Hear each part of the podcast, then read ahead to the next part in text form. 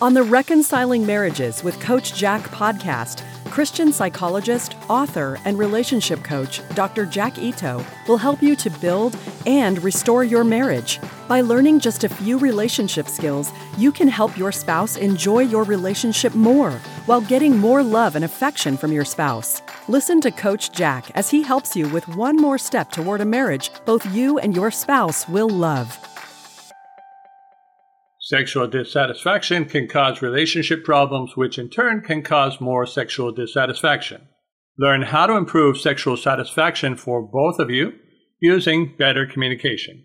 A happy marriage depends partly on both partners being sexually satisfied. People who are not sexually satisfied in their marriage begin to lose sexual desire for each other. After that, the frequency of sex drops off or stops altogether. When sex drops off, the sex drive is not eliminated from either partner. A person's sex drive in a sexless marriage may subconsciously lead them toward a new relationship with someone else. We can become attracted to others without even meaning to when our sex drive is not being satisfied in our marriage. We can be turned on a lot more easily by others, whether by their appearance or the way they talk to us. There's nothing like hunger to stimulate the appetite for food of any quality.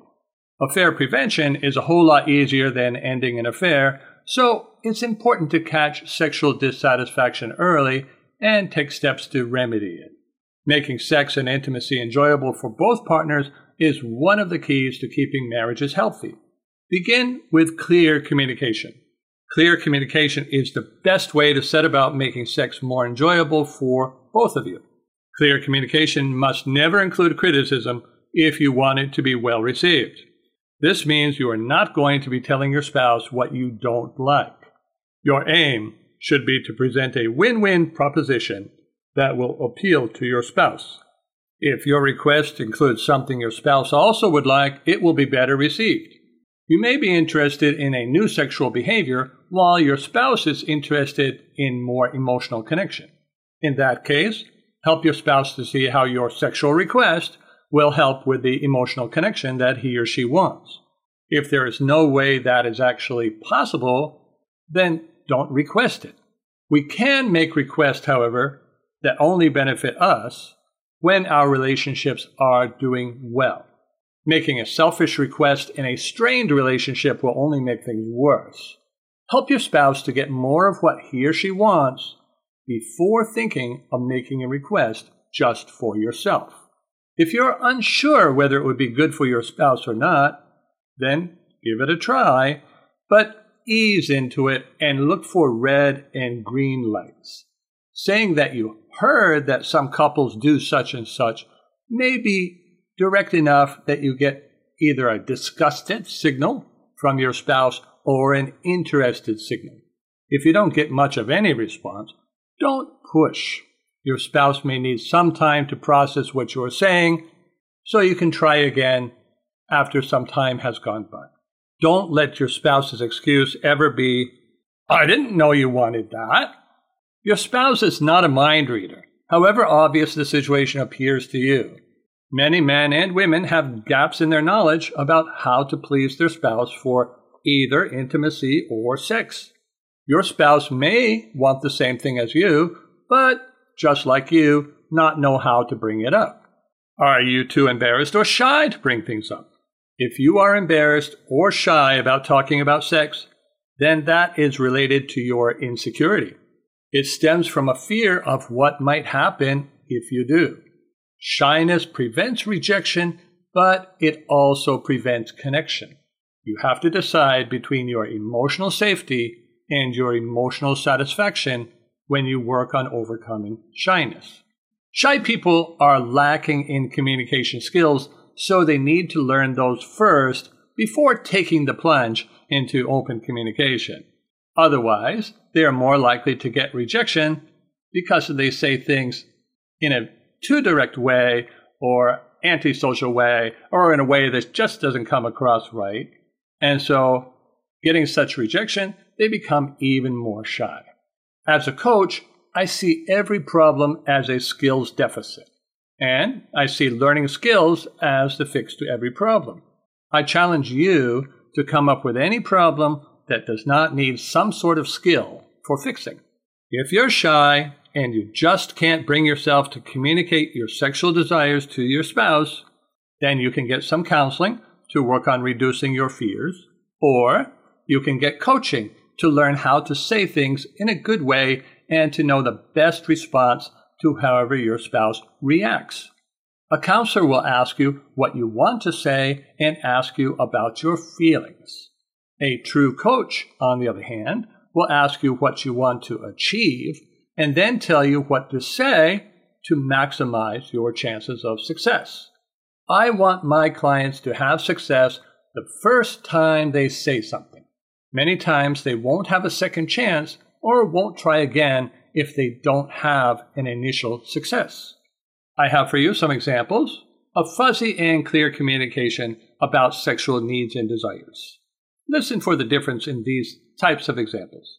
Here is a fuzzy and selfish request. I want to have better sex and more often. Well, Obviously, that's not a win win proposition. That is one person wanting one thing for him or herself. Now, let me give you an example of a clear and win win. I want to have sex at least twice a week, orgasm before you, and be the best sexual partner you ever had. That would be particularly suited for a woman to say, given the way men's sexual response works. Or here is another example. I want to have romantic sex with you at least twice a week and to also get oral sex from you at least two other times per week. Now, I don't want you to take these examples as sexual prescriptions. I do believe that it is best for women to orgasm before men do because a man will stay motivated to please as long as he has not yet had orgasm. But as to whether you have oral sex or not and how many times, it comes down to individual preferences. I just wanted to give you some specific examples, and I've got some more for you. Here's another fuzzy and selfish example. I want you to be more active and participatory during sex so that I am more stimulated. Do you hear the criticism in that example? I don't think I would like hearing such a request. Let me give you an example of a fuzzy but win win request. So, not so clear, but still win win. I want our sex to be more varied and fresh so that it doesn't just become a routine for either of us. I think that's pretty good, and maybe people can start talking about some ideas if they're both in agreement uh, to that request. But let me give you an example of a more clear and win win uh, way to express a very similar thing. Here it is. I want to try, as an experiment, making sex more playful and fun for us. For example, I could be Superman and you could be Lois Lane. Now, this example is very specific in the type of thing that they could try, which might help a partner to be at ease because they might imagine something extreme. Another thing I like about this particular example is this person is saying as an experiment. Whenever we suggest things as an experiment, they're likely to get less resistance than if we just ask it without, what, which might make the other person feel they're going to be stuck with their particular decision. Now, let me say something about Christianity here, because Christianity is a subject which trips many people up when it comes to sex. God created sex for marital pleasure and not just for making babies. If you have any doubt about that, you need to read the Song of Solomon in the Bible. The Bible gives us a lot of freedom on how to enjoy sex in our marriage as long as it is something just between us and our spouse. Did you ever give a gift to someone and they never used that gift? I bet if you did, that was disappointing for you. Well, sex is one of God's gifts for us. Enjoying His gift in our marriage will please Him too. The point of my examples is not to tell you what you should want. They are to help you consider what you want, to help you consider how you can create a win win, and how to communicate that. As long as your relationship is otherwise good, then things aren't going to go too badly, no matter what you say. However, you will have more success saying things clearly and in a way that considers your spouse. Keep in mind that your request does not obligate your spouse in any way, but you are less likely to get what you don't ask for. I suggest that you prepare for possible responses you might get from your spouse before you communicate your request. Doing that will help you not to be overreactive. One possibility is that your spouse may agree with your request. The most common response in good relationships is agreement, or at least an agreement to try. This is very strong evidence that you should make your relationship as good as possible before making requests, sexual or otherwise. Men often believe that sex builds relationships, and so they pressure their spouse for sex when the relationship is poor. Unfortunately, that strategy only makes relationships worse. Relationship building has to come before sex. Now, your spouse might disagree with your request. If your relationship is otherwise good, but your partner disagrees with your request, you need to realize that you are no worse off than before. In fact, you are better off because you know it's not a matter of your lack of communication. Be sure not to get angry if your spouse refuses your request. You're not going to get everything you want, no matter who you're married to. Anger will just get you less of what you want. If your spouse disagrees with your request and your relationship is not so good otherwise, then what you can do is work on improving your relationship in other ways, non sexual ways. And then you may end up getting what you want sexually. And if your relationship is good and what you want is fundamental to keeping your relationship, then you can get professional help. Do not make your spouse feel like something is wrong with him or her. There is nothing good that will come of that, even if it's true. Learn how to address this issue in your relationship in a non destructive way. Most people will not know how to do this without learning how to do that unless they have already gone through their training have experience having success with those things. Now, what if you don't like a sexual behavior that your spouse is requesting? Well, I have five tips for you. I recommend that if your spouse requests something that he or she desires and you don't, that first you thank your partner for being open with you about it. Something like this Thanks for telling me. I'm really glad you feel comfortable enough to tell me.